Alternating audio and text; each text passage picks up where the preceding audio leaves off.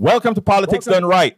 I'm Egberto Willis, your host. Thank you so kindly for being a part of the show. We are going to have a great show for you. Good morning, Houston, and everybody else. Good morning, Southeast Texas. Good morning, Texas. Good morning, the rest of the world. How's everybody doing today? It's a great thing. You know, this morning we started out, you know, uh, talking about, uh, first of all, you know, we had a great, great opening of the, the, our new building. Of course, we've been open for a while, but we just inaugurated the building. It was great seeing all the great guys out there. It was great, uh, hanging out with Howard as Howard was getting things working out there like no other. And of, of course, uh, hanging out with Van Weber again, Jack Van Weber. Good morning, my brothers and my sister, or just my brothers in the in the uh, control room this morning. How you doing this morning? Yeah, Jack left his tutu at home, so he's a brother today. I'll be a girl today. Obviously, we have Monday madness going on here. I yeah, we do have Monday madness because you know we have that that comeback kind of speaker, all that good stuff working. Anyhow, folks, we have a great show, Howard. But you know, before we were talking about if you're coming in on 59 and 610 going into town, we're talking about the homeless out there, and it, uh, because because Van Weber brought it up, I just want to make a mention about it. Many of us sit down there thinking that uh, ah, the you know we just discard the homeless as if these are people that deserve it or these are the unworthy these are the people that aren't working etc i want to i want to tell us we need to we need to start having a, a bit of compassion. You never know. I've spoken to some of these folks out there. You never know when that could be you, and many people think it can't. You take a take a look at what's happening to rents, etc. Uh, right now, you take a look at what it's costing to repair a car right now. You take a look at all the different things where our economic system is just making it very difficult for people right? Because again, those on the top, they just have to they progressively have to take more, take more, take more. And when they're taking the bigger part of the pie, remember that bigger part of the pie come out of you. And the part of you that it takes are, first of all, it handles those who can least afford it. I have a metaphor that I used to use a long time ago, right? Uh, and it and it went like this, and and it's sort of a even though I try my best many a times not to be racial, sometimes I have to bring it up in the co- context of how it is used. At one time, right, it, it, because there is a minority of BIPOCs, people of color in the country or whatever, uh, things could happen to those people. But because the majority of the population realize, well, that ain't me and that's not me, and maybe maybe that those are things that can't happen to me. But as a plutocracy, and by the way, uh, the only reason we have divisions in this country is because the plutocracy needs division in this country to exist. Those who control our economic system needs division in this country. People are not inherently divisional on in the manner in which we have it. Yes, there are some anthropologists that will tell you, uh, well, you know, people kind of if if there are folks that that's been around and look a certain way, that's a tribe, and they they they feel other tribes. Well, look, in America, we've been together long enough that those things don't those things don't really exist intrinsically. Now, what has happened is society was created in a particular way to say, well, those things can't happen to me. But an economic system that continuously depends on abusing and abusing and abusing to succeed. In other words, a particular sect getting more. Eventually, you run out of people that you can abuse in the aggregate. I'm saying in the aggregate now. This is not on an individual basis. This is on the in the aggregate. Eventually you run out of people that you can take advantage of and you have to slowly start gobbling the rest of the population up. I was watching uh, watching the news this morning with um, uh, Morning Joe and and there's a 44% uh, constancy about the people who support Donald Trump and the policies that, and, and the kind, not the policies that Trump support, but the policies they believe Trump support, which is not anti everybody else and for them. And, and Michael Steele was trying to explain why are these people locked on to him. And I think he gave a poor explanation. The explanation, I think, I know it. And what I mean by I know it is there is a group of folks that are aggrieved and it's the plutocracy, it's our economic system that are that's aggrieving these folks. It's the ones that are harming these folks. But they cannot believe that. And what Trump is out there doing is Trump is saying, "Hey guys, it's those other people that are harming you." But these are, but it's not true, right? The system just has taken all it could from those it could already abuse easily. And you know who is the next the next cat on the list to be abused? You are.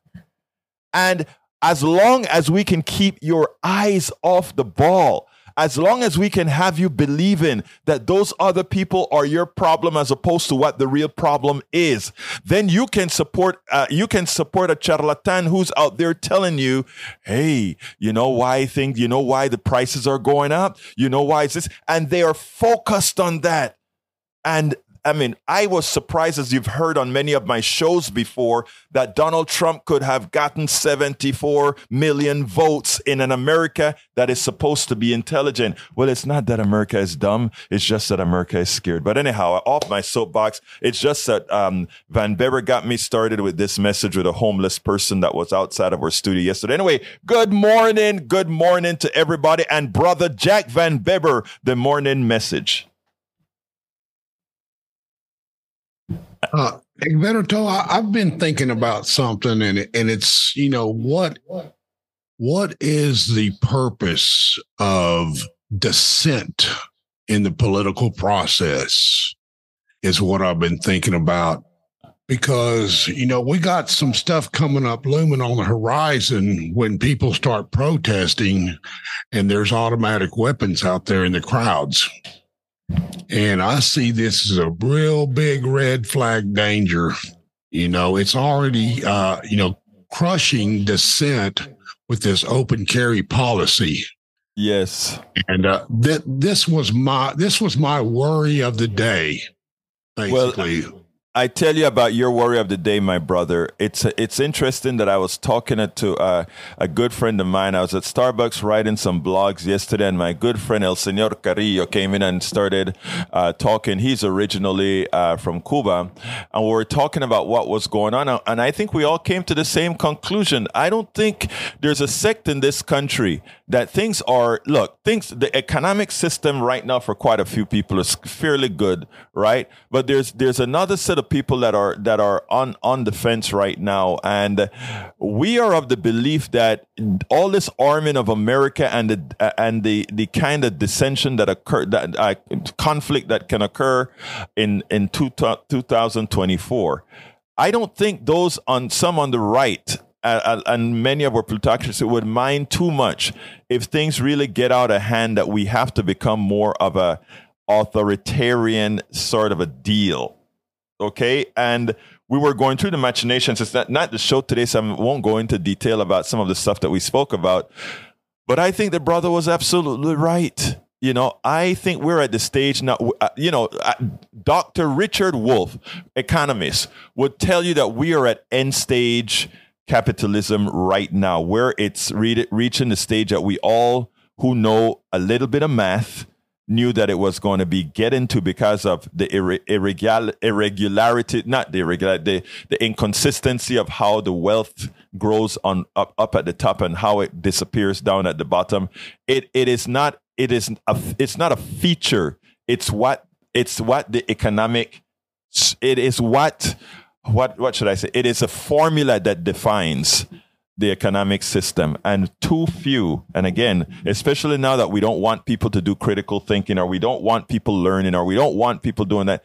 Jack we have a lot of teaching to do and the work that we do here uh, as little as we are uh, the work that we do here all of us it is so important. It is so important. Anyway you want to add anything to that howard? Well you know we're in the second gilded age. This happened at the turn of the century. Yes. And one of the things that uh, the government put in place was the Sherman Antitrust Act.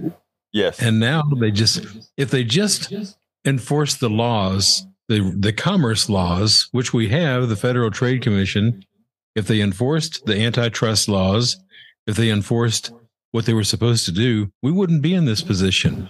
It Very, started under Reagan. It started under Reagan not enforcing those laws. He says, "Oh no, we we we really don't need those laws. This will uh, lot, this will magically work itself out. Well, it doesn't, and it and it won't. The antitrust laws were put in place to stop what's happening now. When they were first in, put in place and enforced, well, we didn't have these mega, mega, gigantic companies owning everything and everybody. You know, And what Howard did. do go back to the enforcing of antitrust laws, breaking up some of these huge companies. You know, because that's what it is. And Howard, I want to interject one thing there. There's another thing as well, my brother, and it went like uh, after you make X, after your income of a certain level, meaning not your basic income uh, that you know a few millions or whatever, but after a certain amount, you had a ninety percent uh, tax rate, and people are ninety percent. No, what that did is it corrected the flaw in capitalism that allowed eternal growth for a particular group. It's just a mathematical thing, and and so when Roosevelt and all these guys came in and had these high taxes, it then forced people to say, well, since I am going to have to give all that money back as taxes, I'm going to invest to make this company better. I'm going to invest in the wages. I'm, and, and all those things started to grow as Richard Wolff would show and explain, right? Uh, But then, but then, you know, with Reagan coming in and deregulating everything and cutting everything else, well, you know. Anyway, Howard, Well- I have a. Go ahead. I'm sorry. The deregulation started under Carter. Yes. He's the yes. one who deregulated the trucking industry. Yes. Yes. Yes. Now, I think he was forced into doing that. I don't think he really wanted to do it. And right. sometimes these presidents are forced into doing things they don't want to do. yes. But they started deregulation under Carter. Then by Right. 96, they deregulated the communications business. That's why we only have a handful of companies that own all the radio stations, with the exception of this one, of course. yes. But still, in all, you can't have that because this is what you're going to end up with a lot of poor people and a lot of rich people and nobody in between. Absolutely. Now, here's the deal. I got a uh, fairly 20 minute or 20 something minute um, interview with uh, Norman Norman Solomon. I was talking to, um, uh, I think Van Weber a few uh, on Saturday that I was getting, get, I had to get out of there to do this interview. This is a solid interview. Um, you, we got off to talking some very important issues. So some of the stuff that I start the show with, I'm not going to be able to talk because I need to get with this. But beforehand, I want to remind you guys that after the interview, 713-526-5738 is the number to call. And you guys know how to reach us. Go to uh, uh, uh, if you want to stream 90.1 FM on radio. Go to politicsonright.tv if you want to watch it, or go to uh, go to facebook.com slash kpft houston if you want to watch it as well. So um, the, the, the one other important thing if you need to tell me something if you want to tell me something if you want to complain or you want to give kudos whatever you want to do send me an email at kpft at politicsdoneright.com kpft at politicsdoneright.com and please do not forget this is your radio show. Always remember that you are the ones who run stuff here. Anyway, I'm going to skip the first video because we kind of extended time with our preamble here. But here's what I'd like you guys to do. Uh, the newsletter is at politicsdoneright.com slash newsletter. All the videos that we're going to show, including this interview, is also, the links are also in that newsletter for you to get to. But without further ado, we're going to go ahead and play Norman Solomon with this excellent book that he just came out with that we better heed. Check it out. Take it on the other side. Welcome to one more edition of Politics Done Right. I'm Egberto Willis, your host. Norman Solomon is an American journalist, an activist, a media critic, and the co-founder and national coordinator of RootsAction.org. He's the author of War Made Easy and is a longtime associate of FAIR, Fairness, and Accuracy in Reporting. His new book, War Made Invisible, How America Hides the Human Toll of Its Military Machine is a must read. Every single person that has read this book thus far finds it a must read, especially in these militaristic times that we are here in the United States of America. Welcome to Politics Done Right, Norman Solomon. Thanks so much. Look, it's my pleasure to have you as usual. You know, there's one part of uh, uh, where, where you mentioned when you give the indication that people are, some people seem to be expendable. I'm originally from Central America, Panama. And I remember, I remember when uh, Bush number one invaded Panama. And uh, when I think it was Colin Powell, they asked about the number of Panamanians that got killed. And the statement, I think it was out of his mouth or one of his proteges' mouth, was collateral damage. And just when I read the title of your book, that is the first thing that came to mind people as collateral damage. Why did you write this book? I wrote it really much because of the point that you're raising here that in the US media and politics, whether it's acknowledged directly or not, some people are expendable and some people aren't. And a couple of years after that invasion of Panama, when the United States killed, according to the Pentagon, about 100,000 Iraqi people in six weeks, Time magazine gave a definition of collateral damage. According to this magazine, which was the main news magazine of the United States, collateral damage referred to people who should have chosen, and I'm quoting here, should have chosen a different neighborhood. Now, this is the kind of arrogance that we're dealing with. And in the 1980s, we had the effort of the United States of America from the White House to overcome what it often described out of the Oval Office as something bad that had taken place. It was called the Vietnam Syndrome because, according to the, the military authorities and the presidents, this was a bad thing. People after the Vietnam War in the United States, some of them, many were very hesitant or even opposed to the US intervening. So during the 80s, we had, of course, the invasion of Grenada, then the invasion of Panama, and that was a run up. This was okay, we're getting back into it. So we will crush these two small countries, and then we'll go on have bigger fish to fry in terms of militarism. So the Gulf War in 1991, then the US led bombing of Serbia and Kosovo in 1999, 78 straight days of bombing, not a single American lost, which is another way that good US wars are defined. And then after 9 11, going ahead to invade Afghanistan and Iraq. And so I wrote this book to bring up to the surface something that is so routinely evaded many points on this spectrum that are not addressed. One is that the United States media and politics, with rare exceptions, tacitly or explicitly divides the planet into two parts those who count and those who don't, those who suffer, whose grief matters, and those whose grief does not matter. And not coincidentally, the people whose grief does not matter, according to US media and dominant politics, are people whose suffering is caused by the US military. It is hard to believe. I noticed uh, the first chapter of your book, uh, you called it Repetition and Omission. Explain that. I mean, it, it, it, repetition and omission, we do it all over and over again. And, and what are we omitting here? What are we missing here?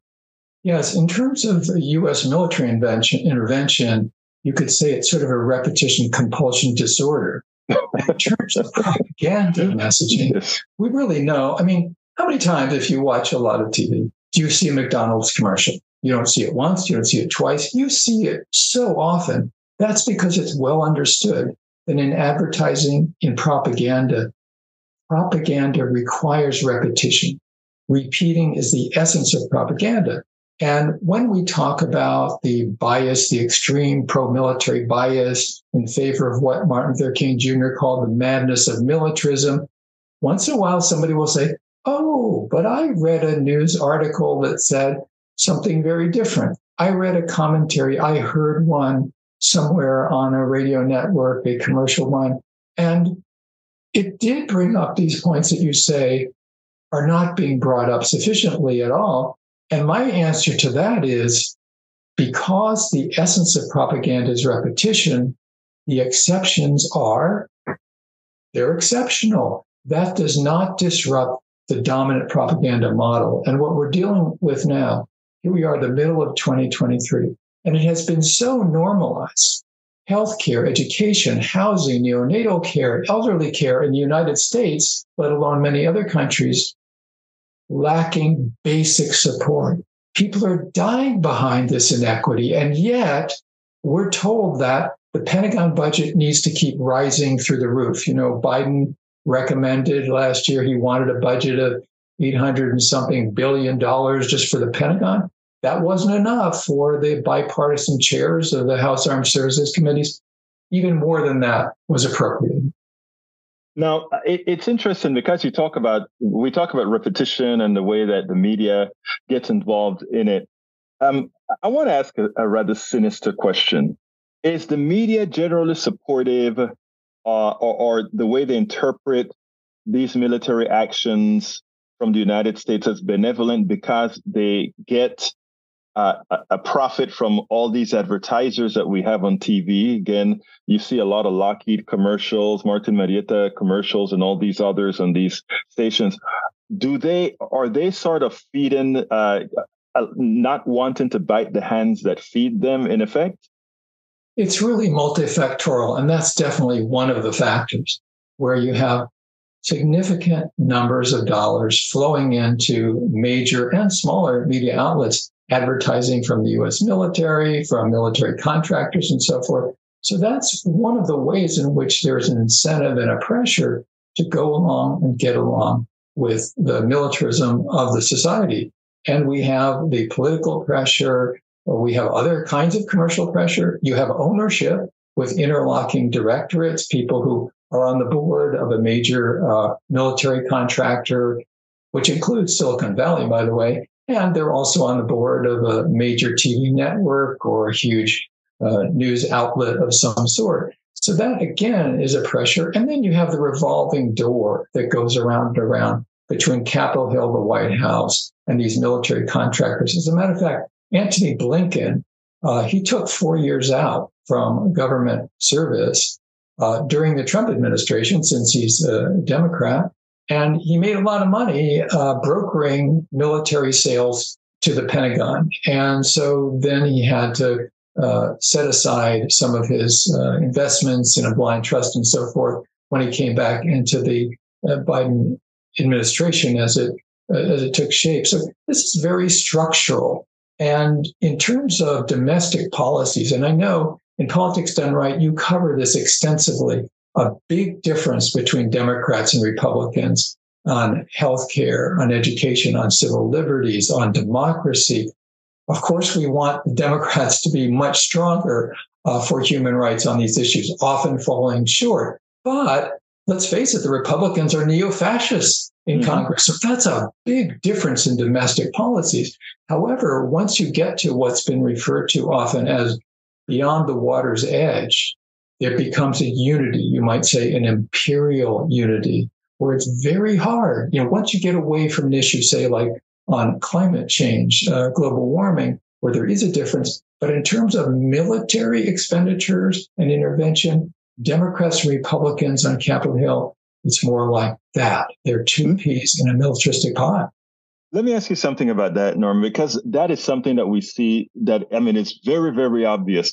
But is the driving force really that they're together, or is the driving force that one party is scared to appear weak and thus they jump on the same bandwagon? Which which one is it?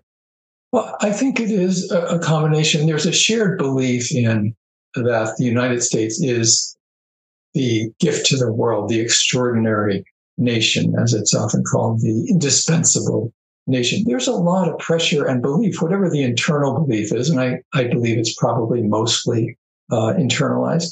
Democrats and Republicans, they believe that's their role.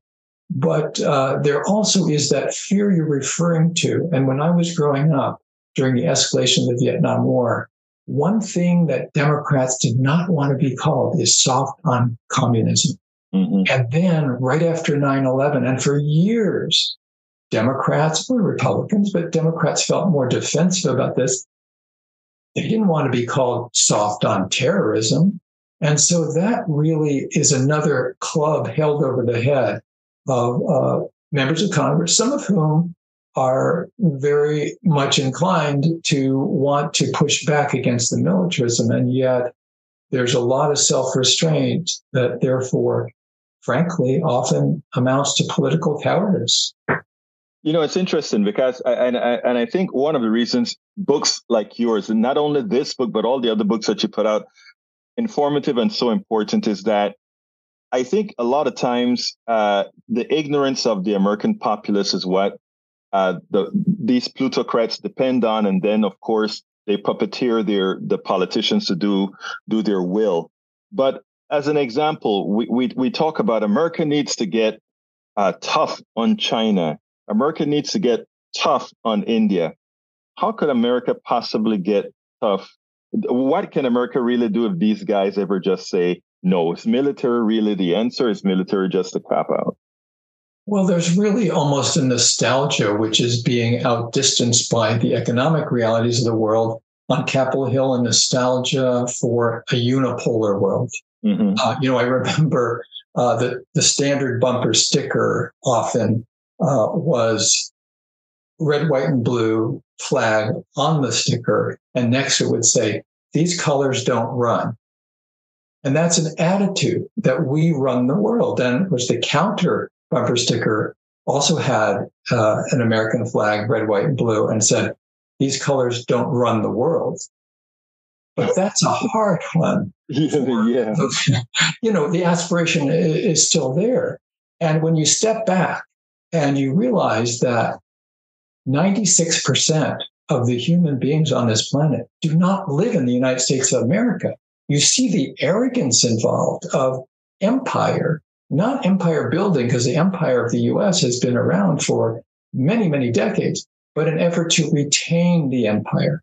And I think part of that explains why the extreme, extreme bias on Capitol Hill and US corporate media and so forth that does, so to speak, tint the window on the world red, white, and blue. And it then has this, what I call in the book, War Made Invisible, two tiers of grief the grief that is part of human experience, and in war, the grief that Americans have suffered or American allies, then that tier of grief is honored as it should be. But the tier of grief, say, of people in Afghanistan or Libya or Iraq who have died because of US military firepower, uh, that tier of grief is, is so discounted that it is tacitly or explicitly through omission or commission of media coverage and political discourse just considered to be incidental, regrettable, but no big deal. Well, that is nationalistic to an extreme. It is often racist and it's often so culturally centered on our particular way that we happen to live in the United States. I have a chapter in the book called The Color of War. I saw that, and yes when I stepped back and I thought about it, I was working on this book often in this room, thinking about it, trying to do more reading and interviewing. And it dawned on me that in two decades of the so called war on terror after 9 11, virtually 100% of those killed by the US military have been people of color. Now that's hidden in plain sight where do we see that even discussed in our US mass media, in the politics? It is like a no go zone. It's right there. It's like the parable of the emperor's new clothes, that story. Who's going to say it? Who's going to say that out loud so that we can all talk about it? And to be very clear, in my book, and this is part of why I called it War Made Invisible, I say very explicitly that we need to understand how this is hidden from us. And yet it's happening, it's right in front of us. So I want to be very explicit about this. The United States government does not bomb countries because people of color live there. But because people of color live there, that makes it politically easier in the United States to have that warfare begin and continue. And what is stunning to me is that we, and this is a good thing, in the last several years, particularly after the Minneapolis police officer murdered George Floyd, we have had more discussion, not enough, but more discussion about structural racism, about systemic racism. But once you get beyond domestic realities, domestic politics and policies, We don't see any discussion of systemic racism in US foreign policy and US warfare. You know, uh, to DeSantis, DeSantis doesn't realize that we have yet to be woke enough. You know, he's concerned about the woke. Well, put. like we are not near as woke as we really need to be in knowing these particular issues. That's very true and very well put. I, I, I haven't heard it put quite that way before. That should become a national way of discussing what is wrong with these neo fascists and DeSantis now leading the pack in many ways. It's an attitude that says that we should all go back to sleep. We should all be anesthetized. We should all be numbed when we should all be very callous. It is so inherently a vicious view of how humanity should treat itself. I don't know if you remember during Desert Storm, the way CNN covered it, it looked like a it looked like a a game on TV with lights and it, to, to put it bluntly, it was actually as as you saw it, it was actually pretty. As you saw the lights and the flares, and I remember talking to somebody and saying, for every flare that you see, think about the number of people that are dead, the buildings that are falling and breaking skulls, etc. We in the United States, our media, uh, were not allowed to see the carnage. But in Panama, in Costa Rica, in Dominican Republic, etc., their media actually saw the bones and the, the, the spilled blood and the cracked heads open. We couldn't see that here. So to us, it was a it was a game that was being played, and most of the wars. It, it's amazing in the chapter where, where you talk about the color of war. It's amazing the concern that we had for those in Ukraine and how badly, how cruel it was. When in the Sudan and in many other places, atrocities of that nature, atrocities with our equipment being done, and it's nothing. It's very much a normalized uh, bias that is so extreme that it fits into what people seem to believe quite often is just just natural. It's I use that cliche, but it's perhaps appropriate.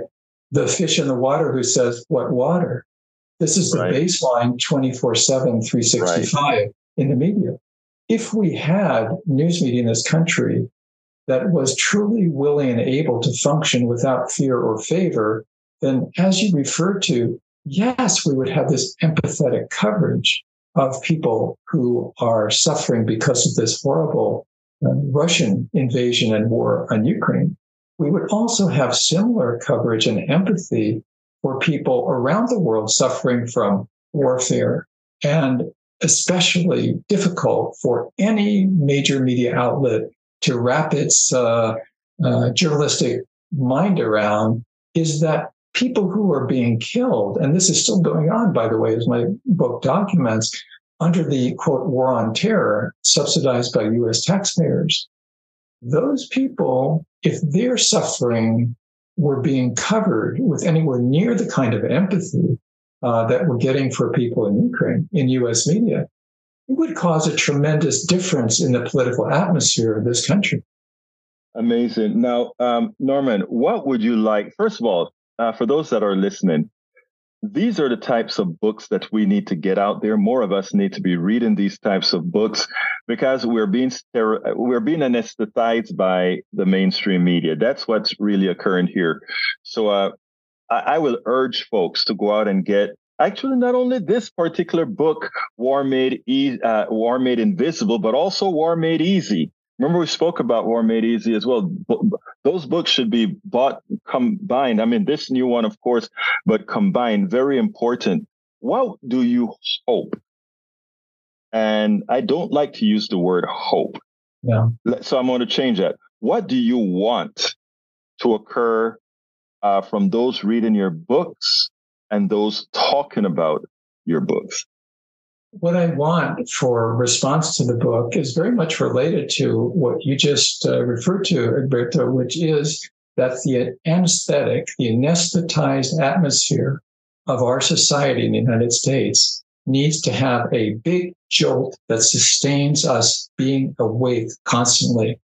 We've got to be woke. We've got to be waking ourselves up and keeping ourselves awake because this stuff is being done in our names with our tax dollars, and what goes around comes around. As uh, Martin Luther King III said a few years into the war on so called war on terrorism, and I quote this in his book, he said, We all need to be concerned about terrorism, but you don't stop terrorism by terrorizing other people. And that's really a key message of this book. And as you referred to, I had an earlier one called War Made Easy. And when I thought about writing this new one, it really dawned on me that we have had so much warfare from the US in this country, and more and more it has become invisible. And that's mm-hmm. why the first three words of the new book I wrote is War Made Invisible, because when we can't see it, this warfare state has more and more power over us. So it's really about getting some acuity, sharing with each other, because underneath all that, the knowledge is key, and then organizing behind the knowledge for change is absolutely crucial. I know your books can be gotten everywhere, Amazon, everywhere else, but uh, where's your website that uh, folks can not only get your books but get the commentary and a lot of your your, your knowledge from? I have an ongoing website, which is normansolomon.com, you know, or M-A-N, S-O-L-O-M-O-N.com. And also for this book, there's a lot of background about it uh, on the New Press website. And the New Press is a nonprofit publisher. And if you simply go to thenewpress.com uh, and click on the icon with my book cover on it, I was really thrilled to get the kind of um, endorsement and support for this specific book War Made Invisible by Noam Chomsky, by activists, by those who have really been in the forefront of organizing. And as you know, and we've talked about this before, but I, I never feel that it's uh, too much to repeat. This is about learning and action because the future of our lives and our loved ones really hang in the balance. The name of the book, War Made Invisible How America Hides the Human Toll of Its Military Machine, a must get. Norman Solomon, American journalist, activist, media critic, and the co founder and national coordinator of rootsaction.org. Thank you so kindly for having been once again on Politics Done Right. Thanks so much. I really appreciate our conversation. Well, folks, I hope you enjoyed that. Um, that is, well, I shouldn't say enjoy that. I mean, it was something about war, but um, uh, uh, I'm sorry for the initial uh, hiccup, but we we got through it. That that that start. I'm going to blame Jack for that because Jack got me all hyped up about this other issue, and I was supposed to push a particular button that I didn't. I'm only kidding. It's my yeah, complete yeah, fault. Yeah, it's yeah. my fault. It's my fault. Hey, Howard, what's up? You're not a new guy. A, a poor workman always blames his tools. Hey, we are in, we are in this together, man. You you you you know I'm a collective kind of guy. Now stop it, man. You, you're hurting you're, my feelings. you're a good man too. You're a good man. Hey, but anyway, I hope you guys enjoyed um, uh, Solomon. I mean. Um, Norman Solomon. That's that book just came out recently, and I mean, uh, there's some. It was interesting because I'm from Central America, Panama, and I remember when we got invaded, when Bush uh, one invaded us, and you know, um, there were according to if you go to the, the, the annals of the United States government, a thousand Panamanians died. I think something like 80 soldiers from America or somewhere that, around that that amount died. But according to Wikipedia and other UN uh, stuff, like 4,000 died. But we know where um, Marañón is, or the place where where the, the the, the stealth fighter was out there. Think about it. We don't even have an army. So they were testing all this military equipment out there. We know over 10,000 Panamanians died, right? Nobody's going to talk about that. But, but, brother, we were called then collateral damage. That is a hurtful thing when you look at other humans and just say, well, you know, we wanted to get Noriega, who was financing the sale of drugs. He was a great capitalist. Noriega, Manuel Antonio Noriega, everybody talks about the Panamanian dictator. always call him the Panamanian capitalist because, you know, America, we wanted our drugs. We wanted to have our drugs flowing in. And what happened? He provided the service And when he was no longer any use to the CIA, and when he decided he didn't want to go into, I think it was Nicaragua then with the Sandinistas, he said, oh, well, we don't need him anymore. We'll blow stuff up and then process 10,000 Panamanians, collateral damage. Johnny is in the house. Come on in, Johnny. Hey, uh, your tools did a pretty good job this morning. I would say he pointed out the Sherman Antitrust Act and the and the previous Gilded Age. Not bad for an ignorant tool, huh? No, you know, Howard was joking, man. We we are a team. He always all he he knows that. yeah, yeah, yeah, yeah. I'm joking too. Good. I'm uh, I'm still having a diagonal day. Here's here's another reason for that. Um, because Howard pointed this out, it's a, a gentle reminder. I would add that I'm asking myself, well, what are the history, high school and grade school history textbooks looking like right now? I'd like for teachers who listening to KPFT could tell us what these textbooks are showing in terms of the Antitrust Act and the, and the Gilded Age. Do they go, do they discuss that in length? Or is that just glossed over? Or is it just not mentioned? Because when you think about it, those who want to rewrite history and ban libraries don't want to examine our real history, black history in this country. It would make logical sense by extension that they don't teach kids about how capitalism overall works, not just racially, but also in the workplace, how people are being uh, beat down, literally and figuratively. So, yeah, Howard's right. We're seeing this again. And in order for that to happen, school textbooks can't be going into this uh, too deeply. I'd like to hear from teachers about this. Or do you have any specific knowledge about textbooks in Texas or California or New York?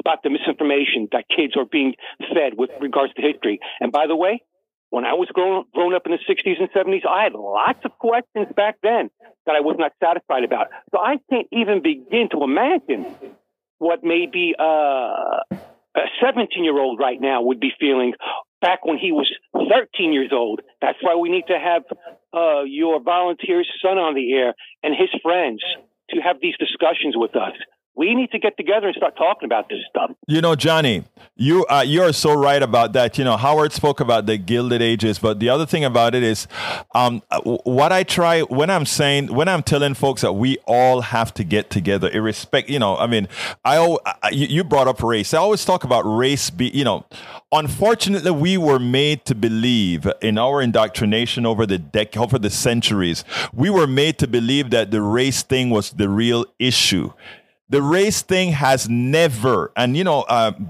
a, a, lot a lot of black folks might uh, you know would, would would get mad when i when i say things like this right?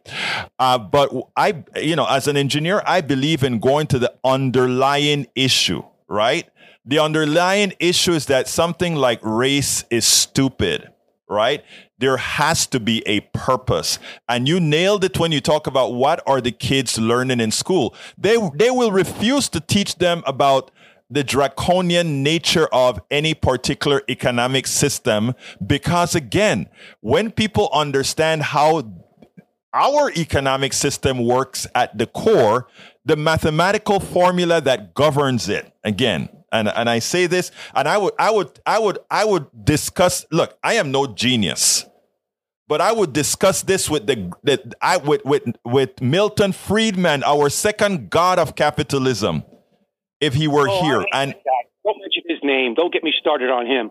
Right, but what I'm saying, I would discuss this because you know the the, funny thing about it uh, uh, uh, is this an economic system is not at all difficult. It's only created so we could trade services and products. It had, there had to be something known as an abstraction layer so that if I don't have all, if I don't have all the things that you want right now, I still need to be able to get the things that I need. And an economic system presents the the, the tools so that we can exchange things over time if I don't have stuff today to trade with you, I can you can store something for the future. I mean, that's what it's for. The complexity in our economic system is the thievery, right? That that you have to create structures that we can we would call it unam We can actually take something away from others without them quite realizing it, etc. That is a genesis of any economic system that's like ours. And explaining it to folks is difficult because we're so indoctrinated, right? And then we, we create all these other things for us to be scared about that when somebody like you or me or Howard or anybody, or Jack, Jack start to question and ask or, or promote or teach certain things, they try to make us look like we're crazy when the numbers are all there to prove that we know what we're talking about. Johnny, give me a closer before I go to my next topic. Or worse yet, not so much crazy, but unpatriotic, antisocial. And by the and and uh, there was one other thought there. Now it slipped my mind. I hate when I do that. That's all right. Listen, you can remember this is open calls, man. You can always call back. Let me get to the other um to the other video, and then you know we'll we'll go from there. Okay. Berto, I just remembered race. You mentioned race. Race yes. is the tool. It's it's really not about race. You're right. It's really about economic disparity. But you use race as a tool because it's easy to identify people who look different than everybody else, especially when you bring them over against their will, and then you get the other people afraid of them and hating them. Yeah, that's all in the service of unfettered, underregulated, uh, mercenary style capitalism. Yeah, let me tell you. Bernie Sanders, and this this is something that upset me so badly. Bernie Sanders was accused of ha- being race blind, not seeing that certain things were si- racially systemic. And you know, a lot of things are racially systemic. That is true. But the truth of the matter is, why? I don't look at it being racially systemic. I'm asking the question, why is it that way? And when Bernie Sanders talked about uh, being the econ- uh, an economic thing, the man was absolutely right. And unfortunately, the thing and lingering thing is that it wasn't the Republicans who did these attacks; it was the centrist Democrats. Exactly. Exactly. Johnny, the problem is deep. But anyway, Johnny, let me. I, I, don't have a lot of time left, and I really want to play this video about a, a, uh, a, mainstream reporter doing the right things. But anyway, we talk. All right. Okay, lubricate your tools so they don't get rusty. all right, folks. I want you to listen to this one, and then we'll take it on the other side. I don't think I'm going to screw this one up like I did the other one. So let's go ahead and get it started right this minute. Governor Chris Christie continues his assault on the one and only Donald Trump. Donald Trump is out there saying that the reason they're trying to get expunged the impeachment of Donald Trump. Uh, they want Donald Trump to be to and, and to do so. You had McCarthy lying to a reporter who caught him red-handed and and and pointed it out immediately. The only sad thing about it is as this reporter challenged him, I saw all the other reporting sycophants around not really saying, "Yes, the reporter is right. Why are you lying to the American people?" Let's check that out and you're going to uh, we'll take it on the other side uh, talk among Republicans about expunging Donald Trump's impeachments. What can you tell us about that, and what has Kevin McCarthy said about it? Yeah, this is interesting. This is an idea that came from Elise Stefanik. It's been embraced by some of the kind of more MAGA members of the Republican conference, including Marjorie Taylor Greene. The idea would be basically passing a resolution to, they say, expunge uh, these two impeachments of Donald Trump. Uh, through some great research by our in-house historian Kyle Stewart, our view on this on the NBC Hill team team is that this isn't really a thing. It's the idea here is basically a non-binding resolution saying this thing that happened didn't happen. And you can't functionally remove an impeachment that was voted on, that went to a trial, uh, that was done. Although it does seem like this idea is gaining some support nonetheless. Uh, Kevin McCarthy was asked about it a little while ago. We got down quite a rabbit hole going back and forth on whether he would support this idea. Here's some of what he said to my colleagues and I. Now we find out with Durham and the others that um, the impeachment never should happen. We find. In what way does Durham indicate the impeachment shouldn't have happened? Exactly, exactly what he said. He said they shouldn't have gone forward with it based upon the information that they had, because the information wasn't true. Johnson wasn't impeached on anything related to Durham. He was impeached no, on the Ukraine, no, no, and he was impeached on January 6th. So nothing to do with Durham. Now, calm down. They started at the very beginning. We went a couple rounds on this, Katie. The upshot here is that the speaker said he supports this idea in theory, but it doesn't sound like it's the kind of thing he's going to rush to the floor. He suggested it would go through committee and that our priorities were out of whack in the press corps for asking about this. As I pointed out to him, there is nothing in the Durham report or in his five hours of testimony from earlier this week that suggests Donald Trump should not have been impeached either on the Ukraine matter or certainly on January 6th, both of which he was impeached by the House of Representatives. Now, here's the deal. Garrett Haake, Garrett Haake, a Texan, good job. I want to commend. Look, there are times that these reporters just say, he said so, she said so. What Garrett Haake did there is extraordinarily important. He challenged the lie. He challenged the lie in real time as it occurred. Too many reporters are just saying, just in front of the, the politician, allow him to expunge the lie, put out the lie, and then they'll go into the studio and say, yeah, he said that, but in reality, you know what really happened? Well, no. Garrett Haake, at that point, at that moment, did the right thing as he went ahead and he pointed out, no, sir, you are lying. You are a liar. That is not what that is not what the special counsel uh, said at all. Durham didn't say that. Durham, in fact, what he was covering had nothing to do with the impeachment. Donald Trump was impeached for being an insurrectionist on January 6th. January uh, was in, in impeached for attempting to bribe a foreign governor, a, a foreign leader in order to get the supplies, the, the military supplies that had already been given to him by the United States Congress. Let's get that right. Do not allow them to conflate these things. And kudos to Mr. Haake. Kudos. I really want to, him to get these kudos because that is what we need them doing. And you know the, the, what is important, folks, and you know people. And I said, "Well, well that's uh, why are you getting excited over that little thing that he corrected the speaker?" What happens the way if you if you watch the Sunday show, if you watch all of these things, what you'd find Republican politicians doing all of the times is they will stick in a little a little lie that then other networks and other bloggers and others jump onto. And right now with this with with uh, uh Boebert and and uh, RGB well, that's not RGB you know, you know I'm talking uh, Taylor Greene trying to get the the impeachment somehow expunged, even though you really can't do that, but they want it for the for the theatrics, even they, though they're trying they're trying to make it seem as if the reason we're doing this is even the special counsel said that Donald Trump should not be impeached. And believe it or not, the mainstream media would have taken that snippet, and because they would have said it many times, they would have run with it they would have run and said, you know, the, the, the special counsel said that uh, Trump should not have been impeached, so these ladies are acting on it. That is how it works. Do you doubt me? Remember what they did with with uh, uh, show me your birth papers, Obama.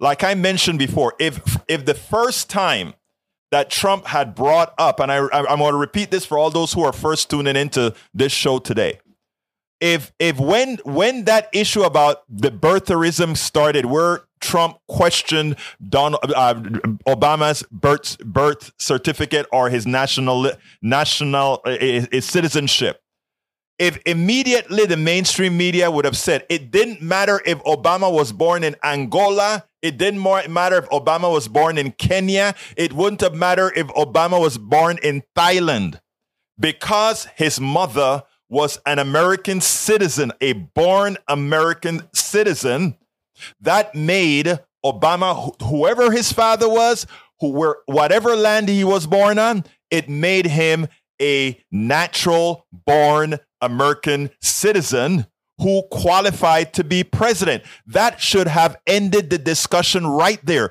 But because the Republican politicians brought that birther thing up and the media bought it immediately, they ill informed the American people, and in so doing, it created the birther issue. The big lie was the birther issue that should never have been the birther issue, given that the president's mother was an American citizen. And that is how, uh, that is why I was so excited about, hey, stopping this lie at its inception because that is what has to be done. Anyway, folks, we are having, uh, you know, I didn't get across to all the subjects that I write for. You know, I write these programs assuming that there are zero calls or there's zero interactions in case, uh, you know, we have that.